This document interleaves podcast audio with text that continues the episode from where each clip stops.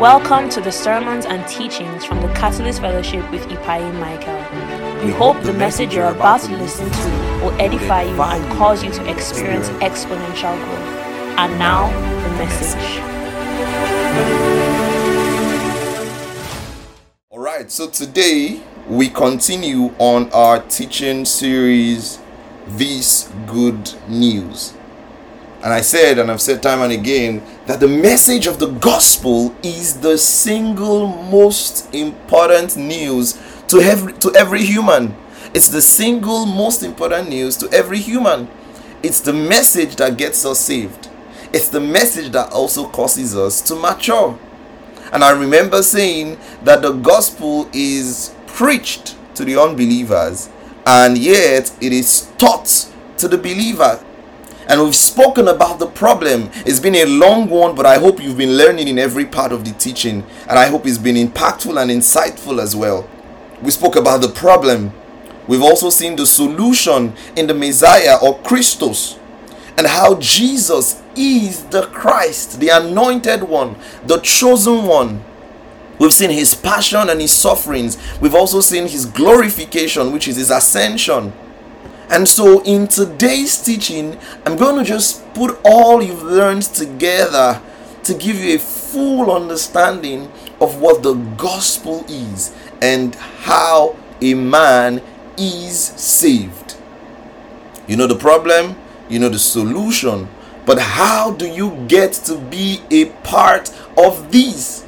How does it apply to you? So, I said in today's teaching, I'm going to put all that we have learned together and I'm going to give you a full summary. A full summary, not a full summary, rather, a full understanding of the gospel and how a man is saved. And so you know the problem, you know the solution, but how do you get to be a part of this? How does it apply to you? And in the beginning of this series, I made a statement where I said you'll be surprised at how many Christians today do not know the gospel. And I said that statement in itself is a paradox. And yet, many people listening to me right now do not know that that statement is a paradox or cannot even discern that that statement is a paradox. How is it a paradox that there are Christians who don't know the gospel? It's because it's the gospel that gets you saved. It's impossible for you to be a Christian and not have heard the gospel. You are only a believer because the gospel, you're literally a believer because you believe in the gospel. And so that means there are many people who claim to be Christian and are not truly saved because they have not heard and believed the gospel. And so today we're just going to discuss how is a man saved? Nicodemus, a Pharisee, came to Jesus in the middle of the night.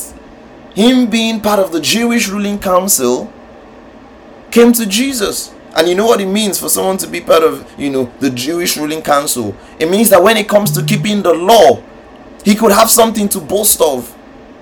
You have to understand that the Pharisees were very particular about keeping the law.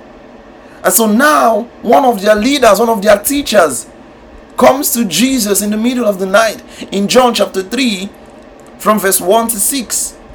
And he says in verse 1 There was a man of the Pharisees named Nicodemus, a ruler of the Jews. He says, The same came to Jesus by night and said unto him, Rabbi, we know that thou art a teacher come from God for no man can do these miracles that thou doest except God be with him. So he had seen all the miracles that Jesus had done. You have to realize that there were so many things that Jesus did that Jesus was the first person to do. Casting out the devil, Jesus was the first person to do that. I think even healing healing of, of, of, of a blind eye. So there were the miracles Jesus did, and he said, We know that you are from God. We know that you are from God because there is no one who could have done these things except he be from God, except God be with him. And in verse 3, Jesus answered and said unto him, Verily, verily, I say unto thee, except a man be born again, he cannot see the kingdom of God.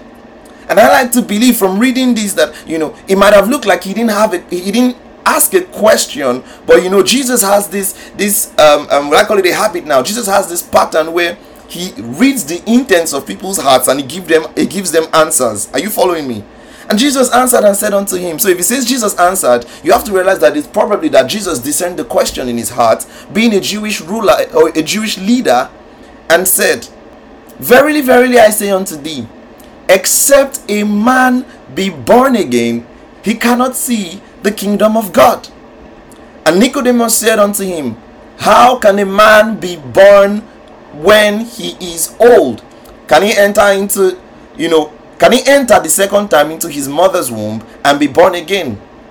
And in verse 5, Jesus answered, Verily, verily, I say unto thee, except the man be born of water and of the Spirit, he cannot enter the kingdom of God. And I've explained this to you time and again using the TSKS rule, right? That when he said, except the man be born of water and of spirit, he was saying, except the man be born of water, which is the spirit. I don't have enough time to explain it today, but he was referring to the spirit.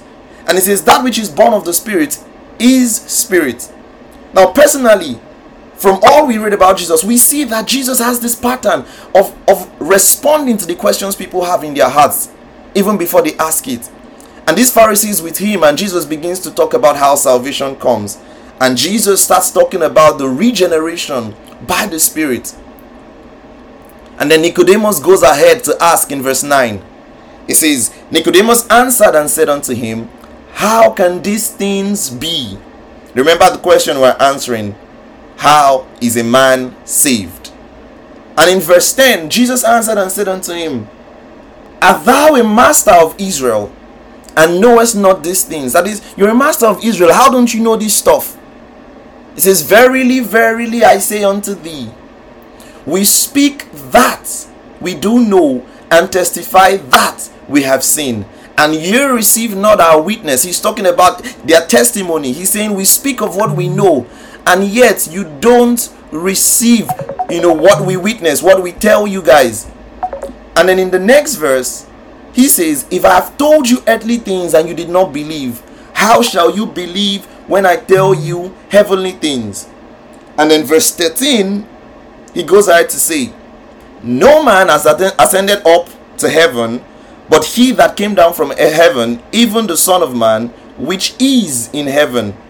And then in 14, he goes ahead to say, And as Moses lifted up the serpent, the serpent in the wilderness, even so must the Son of Man be lifted up, that whosoever believes in him should not perish, but what? But have eternal life. So now, after answering Nicodemus' question and telling him of the regeneration by the Spirit, Nicodemus goes ahead to ask him, How will this happen? How will the man be saved?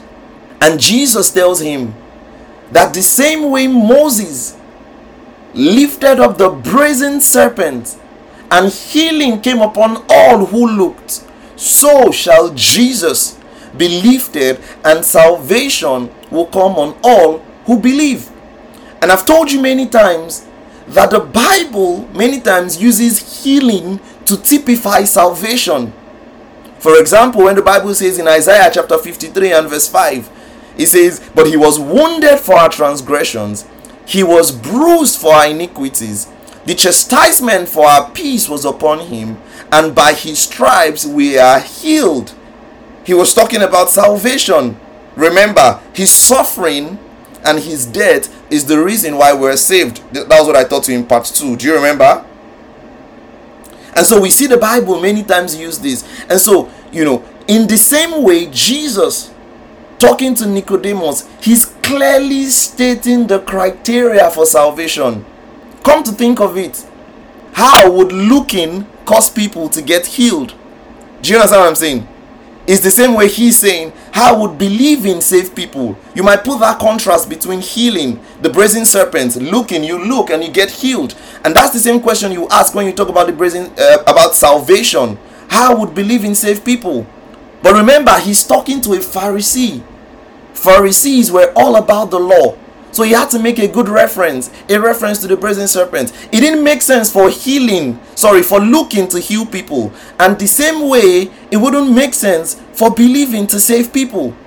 But he goes ahead to say in verse 16, For God so loved the world that he gave his only begotten Son, that whosoever believeth in him should not perish, but have what? Everlasting life. For God sent not his Son into the world to condemn the world, but that the world through him might be saved. So now he sets the criteria for salvation. And John 3:16 that you popularly read is a response to the question of how salvation will come. Are you getting what I'm saying? And this is mm-hmm. important.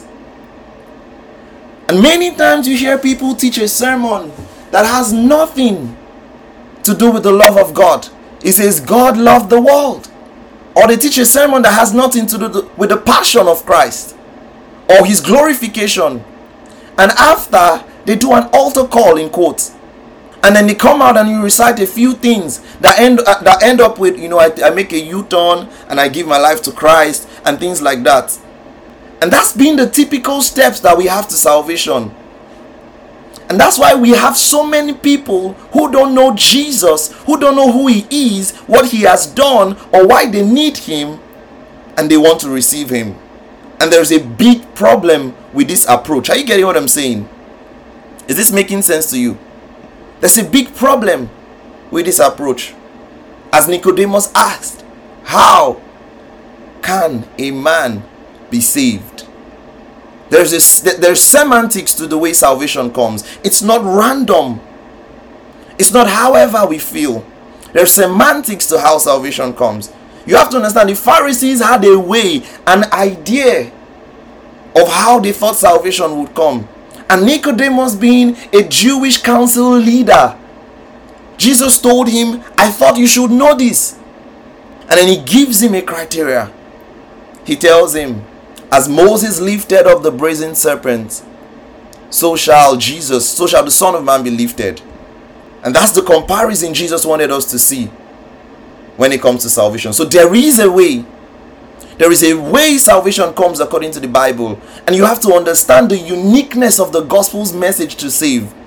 Because many other religions claim exclusivity. And so we cannot all have exclusive ways to God and be all correct at the same time. Are you getting what I'm saying? That is, you cannot all say you are the only way, you know, to get to God, and all of us are correct at the same time. One person has to be wrong, and then every other person, eh, one person has to be correct, and every other person wrong. Do you understand what I'm saying? Is this making sense? And so there is a way the Bible teaches us. There is a way Jesus tells us that salvation will come. There is semantics on how salvation works. Are you following me? And so, a lot of times, we've seen a lot of ways people have taken salvation to be that it is not. We have to find out what Jesus says about it and get it right. I'll give you a few ideas of what people think salvation is and is not. And then from there, we'll go ahead to discuss what salvation really is and how a man is saved. Number one, repentance. Repentance. You see, it is possible for a person to repent and not be saved. And that might sound wrong in somebody's ear, like, uh, sir, what are you saying? But it's possible. Because the word repent, even in the usage in the Bible, was used for different things. But two of the most prominent ones you see, you know, is the Greek word metanoia, which means a change of heart. Another word, in another Greek word that was interpreted repent in the Bible is metamelomai, which means a regret or care after. None of these talks about salvation. You can repent and still not be saved. Because salvation is not repentance. You see, the book of John is regarded as an evangelical book. And it was written, I mean, within, within between the period of like 60 years after the death of Christ. And so you can understand that, you know, it's it has to be clear because it was written not so far from when Jesus died. Are you getting it? And so it, it, it ranks high when it comes to the subject of salvation. Right? And it's it, I, I think if you read through John, in almost every chapter you see an explicit call to salvation and that's how that's how john was written it was that clear I, I regard it as an evangelical book And in a book as important as that, not one chapter mentions the word repentance. So that has to tell you something. Jesus was asked in John chapter 6 and verse 28. He says, Then said they unto him, What shall we do that we might work the works of God? And Jesus answered and said unto them, This is the work of God, that ye believe on him he had sent. So it's either Christ was hiding something, or repentance is not a prerequisite to salvation. And I'm sure a lot of people are still shocked, like, so what are you saying? Where then is the place of repentance? You can change your ways and still not be saved. A person can decide to stop smoking for health reasons, can decide to stop doing evil for different reasons, and that does not get him saved. What does salvation have to do with this? Yes, when you are saved, all these things would follow, but these things would never get you saved. Are you following me? So, repentance is not salvation. A lot of us, many times, we probably heard something that scared us about hell, and then you decided to repent. That still doesn't ensure that you're saved. How many of you did that ever happen to? In an open ground, projector, movie, scary ones, you'll not be able to sleep in the night. That doesn't still mean you're saved. Let's go to the next one. Morality or works. Morality or works. Remember, what are we talking about? We're talking about things that people think is salvation, but it's not. Good morals are great, helping people, giving to charity, but it is not a prerequisite to salvation. One of the way God reveals himself to us is in our conscience. Paul says in Romans that those whom God who do not have the law but do the things of the law, bear witness of God. That is the fact that they have a conscience, they have an inner witness in a moral compass that leads them, bear witness of God. Are you with me? But still, the fact that you bear, you know, in your action, you bear witness of God, there is a semantics to how salvation comes. And so the fact that you are doing good doesn't still mean you are saved. There's a way God has set that salvation will come. There's a way to be saved. Some people are generous. They try to measure up all of that, you know, to, to match up. Try to measure their good against their evil deeds. Maybe the good will outweigh the evil deeds. But still, that doesn't get you saved. Are you getting it? There's something the Bible calls your righteousness, which is different from the righteousness of God. It doesn't get you saved. Some people believe, you know, that when they die, their good deeds will be weighed against their evil deeds, and so, you know, when you check it, they think it's transactional. But it's not like that. Yes, a good a, a believer should have good morals, but good morals would not get you saved. Gandhi believed in living good and right. Buddha also did. I mean, even almost all the religions preach about living in peace or doing good. But salvation is not morality. A lecturer once put as a part of the instructions on an exam paper make sure to write your student number for you to pass with distinctions. And everyone came into the exam hall and did as all they could. They tried to answer all the questions, they did all they wanted to do. You know, some came and gave it all their best, some came and left the paper blank, some came and picked random answers, and some decided to do all they could in the exam hall. And after the grading, those who wrote their student number passed with distinction, regardless of what they wrote. Both the ones that put random answers and the ones who did not put anything. And the lecturer came and returned to clarify his instructions. It did not matter what they wrote, it mattered how the lecturer said that distinction would come. That's semantics. And the same way when it comes to the gospel, there's semantics. It doesn't matter what you feel should get you salvation. There is a way God has set that salvation would come. Are you getting this? Is it fair to the guys who did their best? Is it fair that even the guys that left the sheet blank and only wrote their, their student number got distinction? There was an instruction before. So there's what we call semantics when it comes to the gospel. How about zeal? In Romans chapter 10 and verse 1 to 3, scripture says, Brethren, my heart desire and prayer to God for Israel is that they may be saved. Paul is praying that, that they be saved. In verse 2, he says, For I bear them record that they have a zeal of God, but not according to knowledge. It says, For they being ignorant of God's righteousness and going about to establish their own righteousness, have not submitted themselves unto the righteousness of God. That's why I said there's something called your righteousness, and there's something called the righteousness of God. It says, them not, you know, them being ignorant of God's righteousness, they went about establishing their own righteousness. So every other thing you do to attain right standing with God is termed your righteousness. But all that God has set for you to attain right standing with Him, if you do that, is what is called God's righteousness. Are you getting what I'm saying? He says, My heart desire for them is that they be saved. They have zeal. If they have zeal, why then is He praying for them to be saved? He called it their righteousness, not the righteousness of God. So you can have zeal for God, but it does not take zeal for God to take you saved. Listen, there's some people who fast and pray and do all they can, but if you don't believe the gospel, just like those students, you're not saved. You don't get the distinction. Many religions pray and fast. Some pray five times a day. That's serious. That's zeal. Some of you don't even pray five times a day. But he says, it doesn't mean they are saved. So when you look at the church in Galatia, in Galatians chapter 1 and verse 6 to 7, Paul writing to them, he says, I marvel that you are soon removed from him that called you into the grace of Christ unto another gospel. And someone is looking like, what is he saying? What does he mean, another gospel? In verse 7, he says, Which is not another gospel, but there are some of you that want to pervert the gospel of Christ.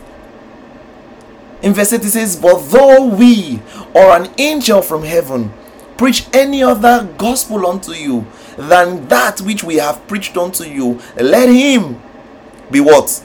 Accursed. And then he repeats it again.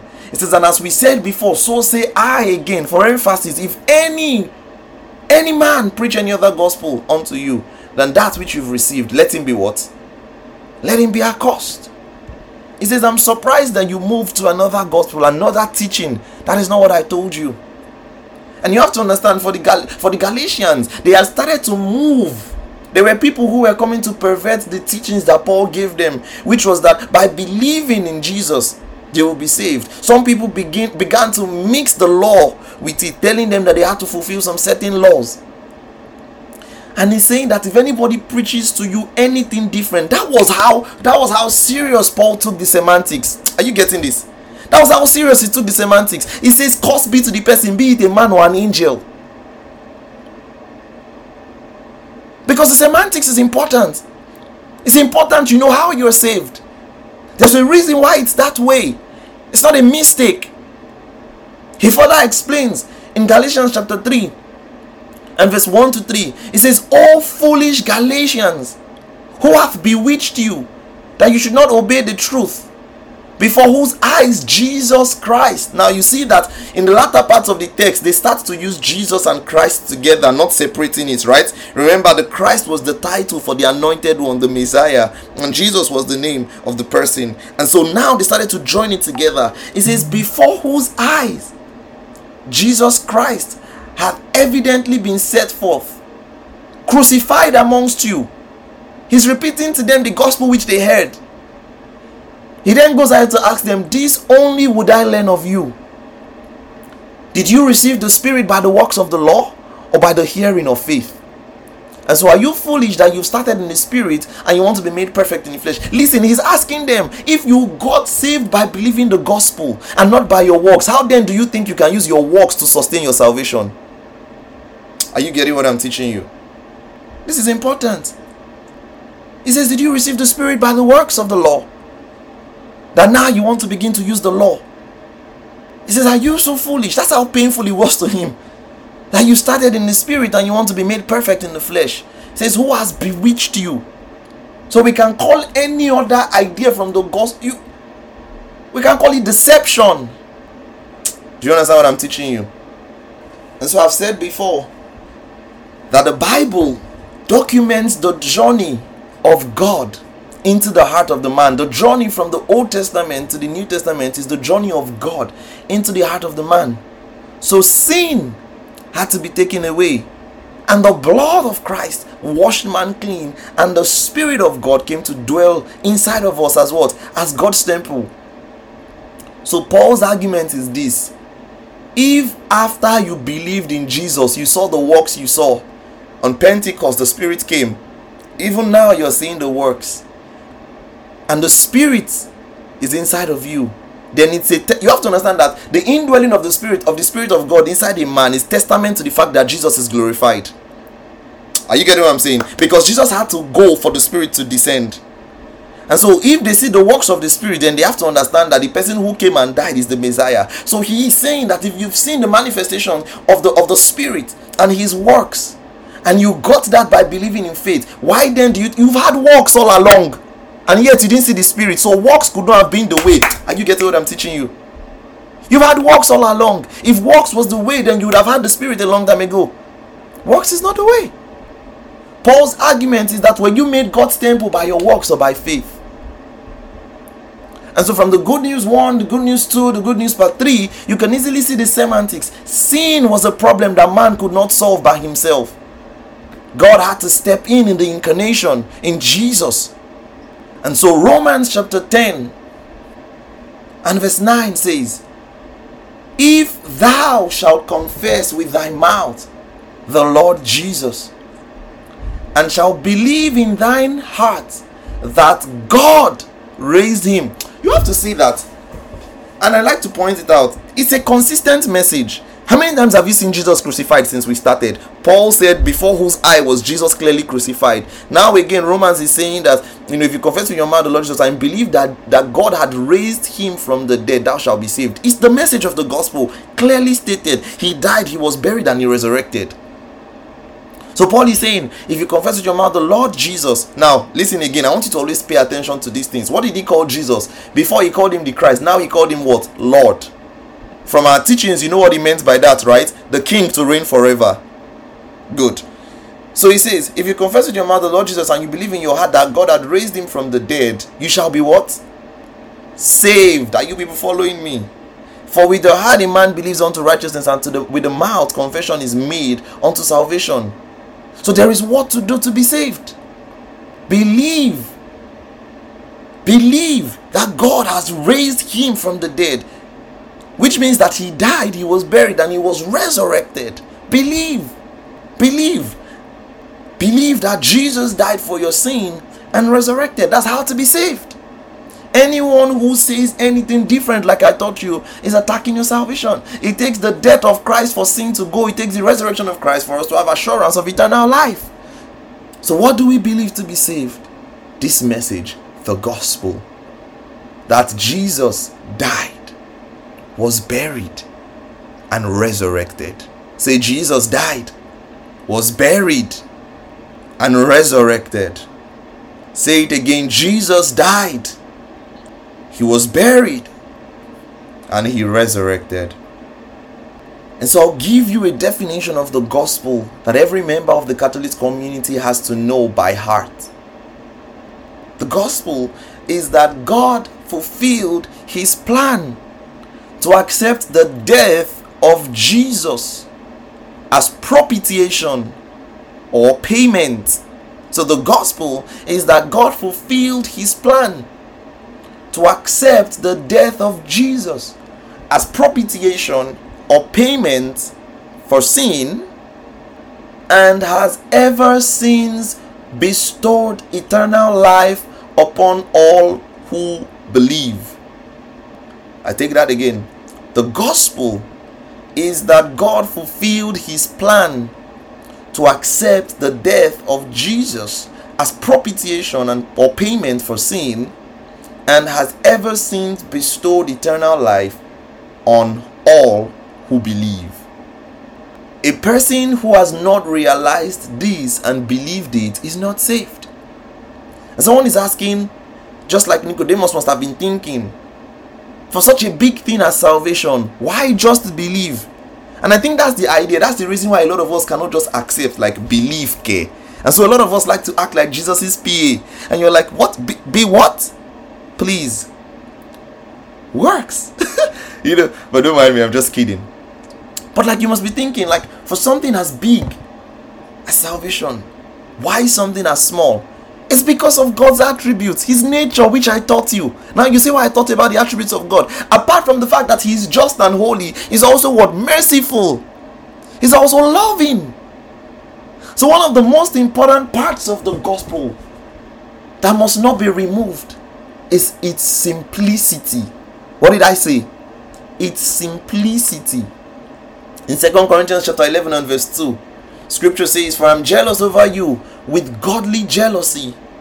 It says, For I have espoused you to one husband, that I might present you a chaste virgin to Christ. It says, But I fear lest by any means as the serpent beguiled Eve through his subtlety, so your mind should be corrupted from the simplicity that is in Christ. So he's talking about the simplicity in Christ. He says in verse 4, he says, For if he that cometh preacheth another Jesus, whom we have not preached, or, or if you receive another spirit which we have not received, or another gospel which you have not accepted, you might bear with him. Listen, there's something that has that, that comes with the simplicity of the gospel. Something that comes with the simplicity of the gospel. In Ephesians chapter 2 and verse 4, you begin to see God's mind, His attributes, His nature.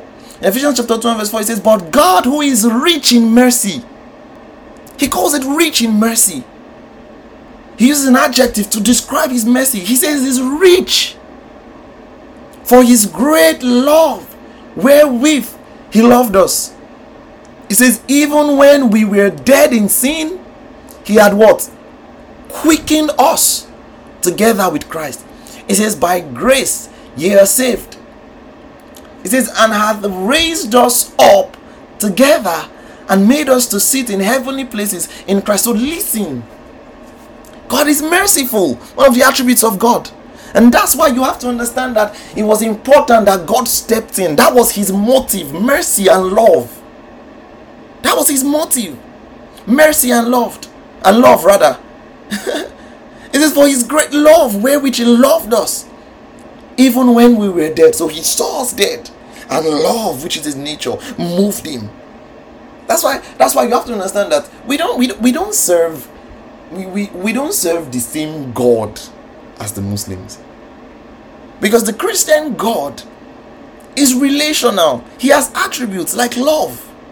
When it comes to Islam, he's a monad. He he's he he you know humanity is more of like a slave to do whatever he wants as against the relationship we have with God in Christian in Christianity. Are you getting what I'm saying? He was moved with love. He had mercy. He had mercy. He says he had, and he had raised us up together. So listen, this is one of the things that we say when we learn. He says, when we were dead in sin, he quickened us so when Christ resurrected, he didn't resurrect alone. We resurrected with him. He says he has quickened us. The word quickened is to make alive. He has quickened us together with Christ. He says, by grace, that is salvation comes by what? By grace is by grace you are saved. He says, and he has raised us together and made us sit together in heavenly places. So, right now, when you are asked, Where are you seated? physically, you might be seated in your room, maybe in one corner of Babcock University, maybe somewhere where you are waiting to write an exam tomorrow, or you are seated somewhere. But in the spirit realm, he says what? He says you have been raised to sit together in heavenly places with Christ. So physically you might be seated there, but in the spirit you are seated together with Christ in heavenly places. In verse 7, it says that in the ages to come, he might shew the exceeding riches. Oh my God. Listen, it says that in the ages to come, he might show. So now God wants to show off.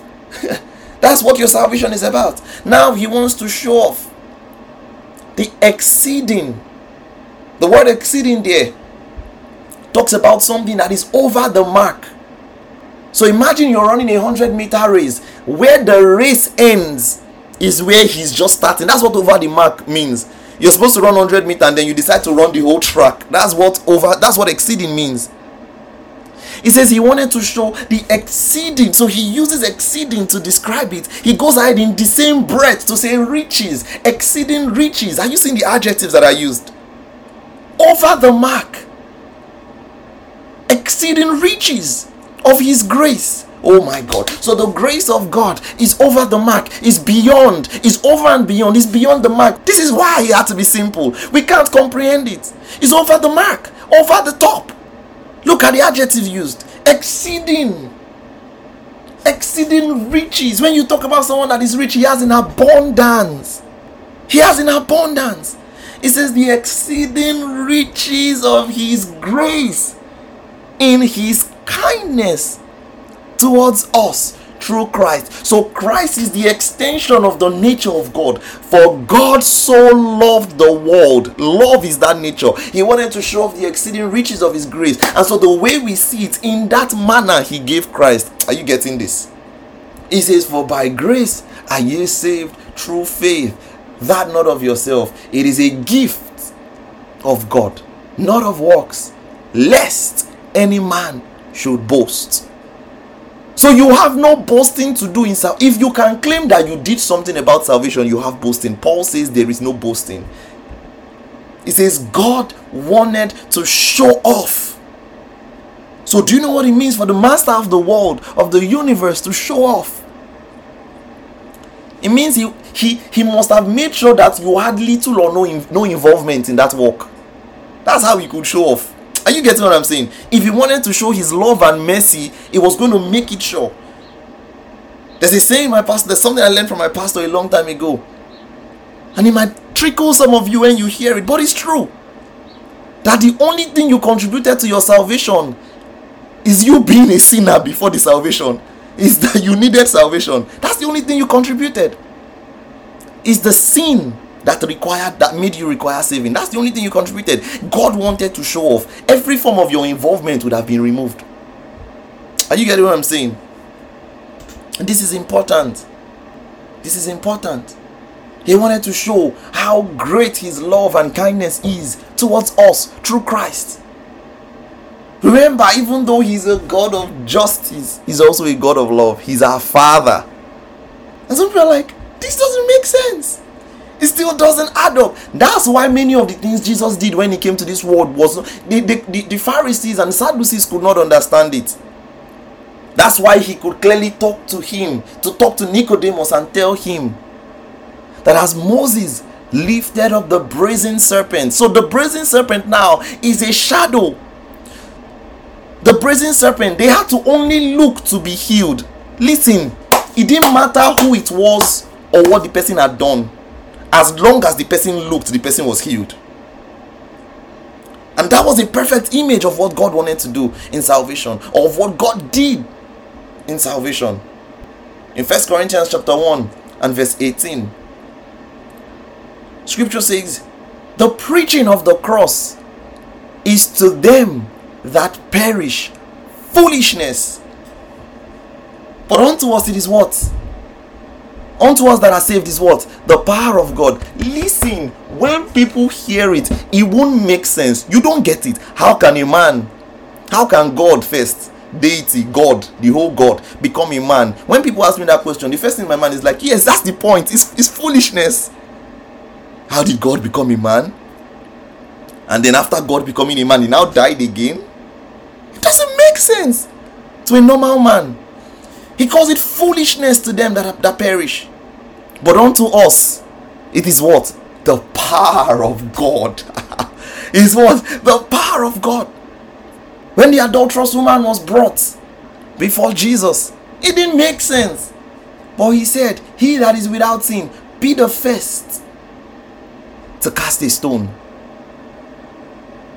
And then he said, Go and sin no more, my God. What are you saying, Jesus? Literally, this woman was caught in the act of adultery, and you're saying, Go and sin no more? What?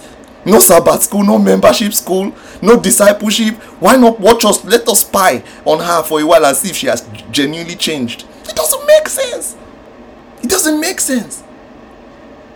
It says the preaching of the cross is to them that, that perish foolishness. But unto us which are saved, it is what? it is the power of God.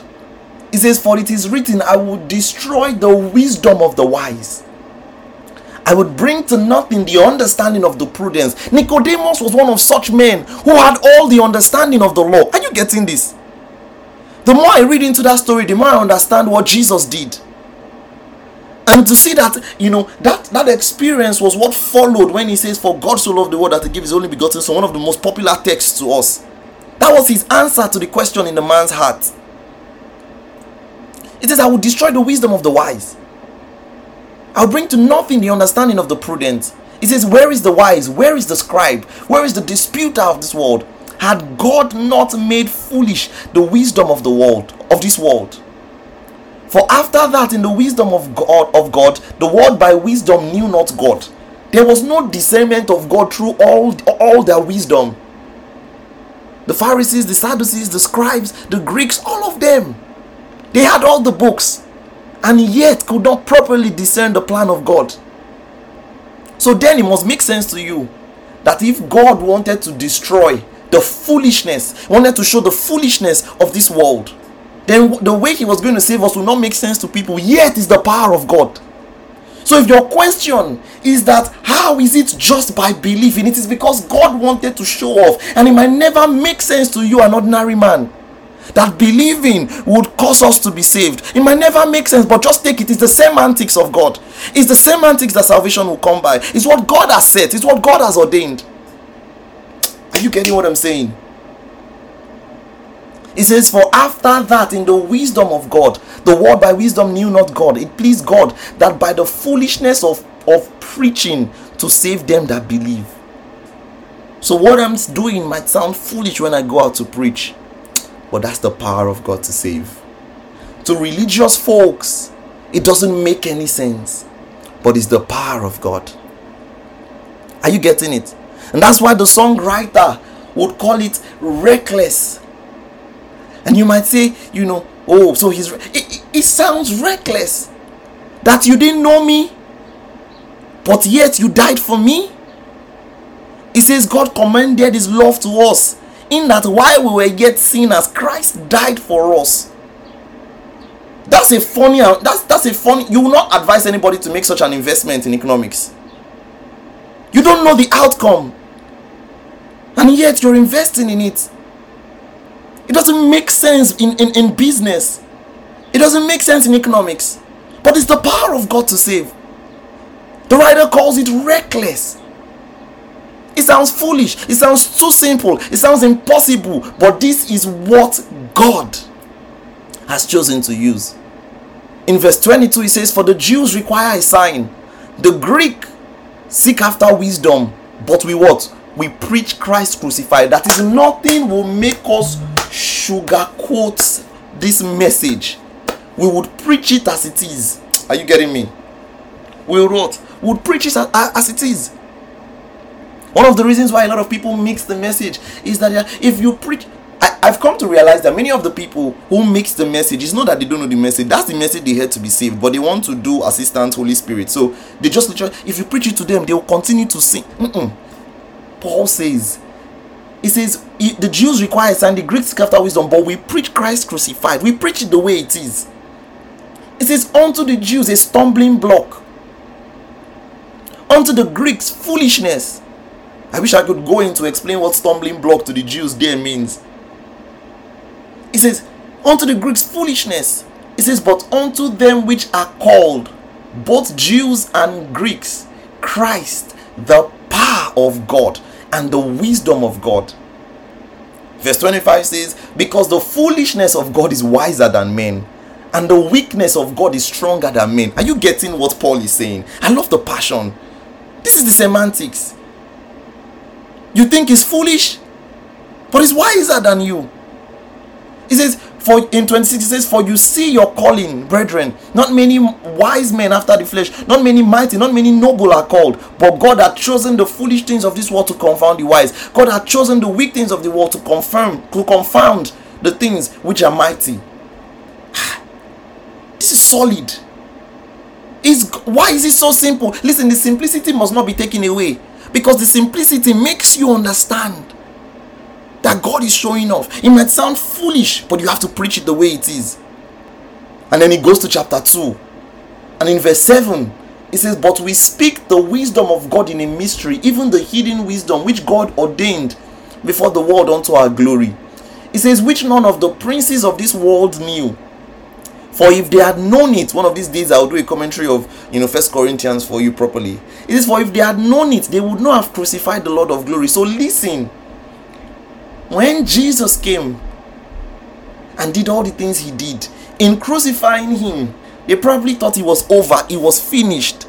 But what seemed like it was finished to them was them actually fulfilling God's plan. Are you getting this? He says, None of the princes of this world knew, for if they had known it, they would not have crucified the Lord. If they had known that because of this, all these guys are going to be set free. Tobe is going to be set free in the future. His sins are going to be paid for. They didn't understand. I call it the genius of God. That God found a substitute in Himself coming to become a man. It's what it's, it's genius. It's a genius plan. And it sounds foolish to the world, but it's God's power to save. He says, But as it is written, I had not seen, nor ears heard, neither yet that the heart of, of man, which things God had prepared for them that loved him. But God had revealed them to us by his Spirit. For the Spirit search all things, yea, the deep things of God. So it was God's plan to save us all along with something so simple, yet the devil couldn't decipher it. So don't complicate it to suit your thinking. Don't complicate it, you know, to suit your expectations. Don't switch the message. Preach Jesus crucified. Preach the cross.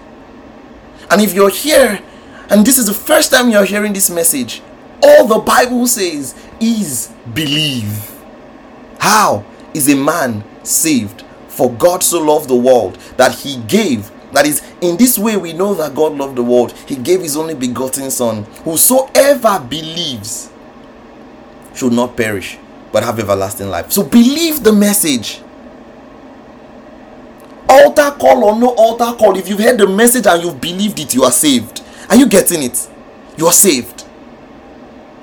So if this is your first time hearing it, believe the message and you're saved.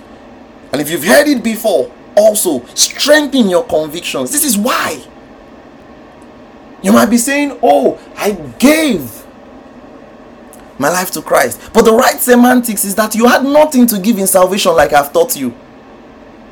You were a sinner who couldn't save himself. God gave you his son to die for you. And then he gave you a new life so rather, you say, I received the life of Christ. Why? Because your old life is gone now in Christ. You now live the life of Christ. Are you getting what I'm saying? There is semantics to it. There's semantics to it. When you say you surrender all to Him, you literally had nothing to surrender. Now that you are saved, you can surrender. Before that, you had nothing to give. Are you getting it? That's the right semantics. In salvation, you were a recipient. Please, are you following me? in salvation, you were a recipient. And like I said before, I once heard the only thing you contributed was the pre existing sin that needed cleansing. So, Romans chapter 1 and verse 16, the Bible says, For I'm not ashamed of the gospel, for it is what? The power of God unto salvation. To everyone that believeth, to Jews first, and also to Greek. The gospel is God's power to save do everything you want or can, you won't be saved if you don't believe the gospel's message. That Jesus died for your sins, was buried, and resurrected. And now your sins have been washed away. And in the death, you are forgiven. And now you will eternally reign with Him forever. That is the gospel. That is the gospel. This has to move you. This is what moves me every day to get up. It's the most important message. The popular saying, heaven helps those who help themselves. In this tech, in this in this context, we are recipients. Because the, the right semantics is that heaven actually helps those who cannot help themselves. In salvation, you cannot you could not help yourself. You could not help yourself. There's nothing you could do. You owe the debt you couldn't pay. Christ paid the debt he didn't owe. So your works and all the things you want to attain or try to do are not prerequisites to salvation. And someone is like, Where then is all of the works? The Bible says that we are his workmanship created in him unto good works. So now there is works. Works was not cancelled, rather it was redirected. Listen, works did not get you saved, but now that you are saved, you do good works. Are you getting what I'm saying? There was nothing you could do to get saved, but now that you are saved, you do good things. You would fast. The Bible calls it, it says, it calls it the fruits of the of the spirit.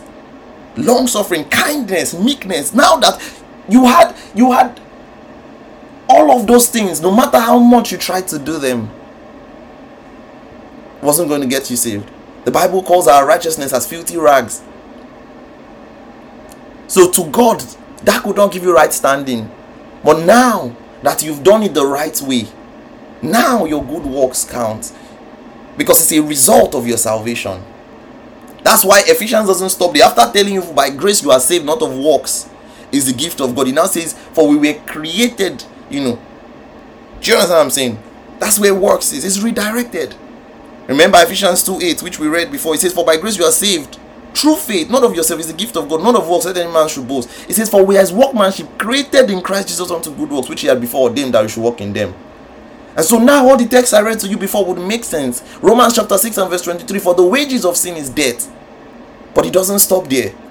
That's how the message should be preached. A lot of people come with a megaphone behind your house, shouting, The wage of sin is death. You that are wearing attachment, you that you are wearing bangles. Heaven is. I'm joking. Don't mind me.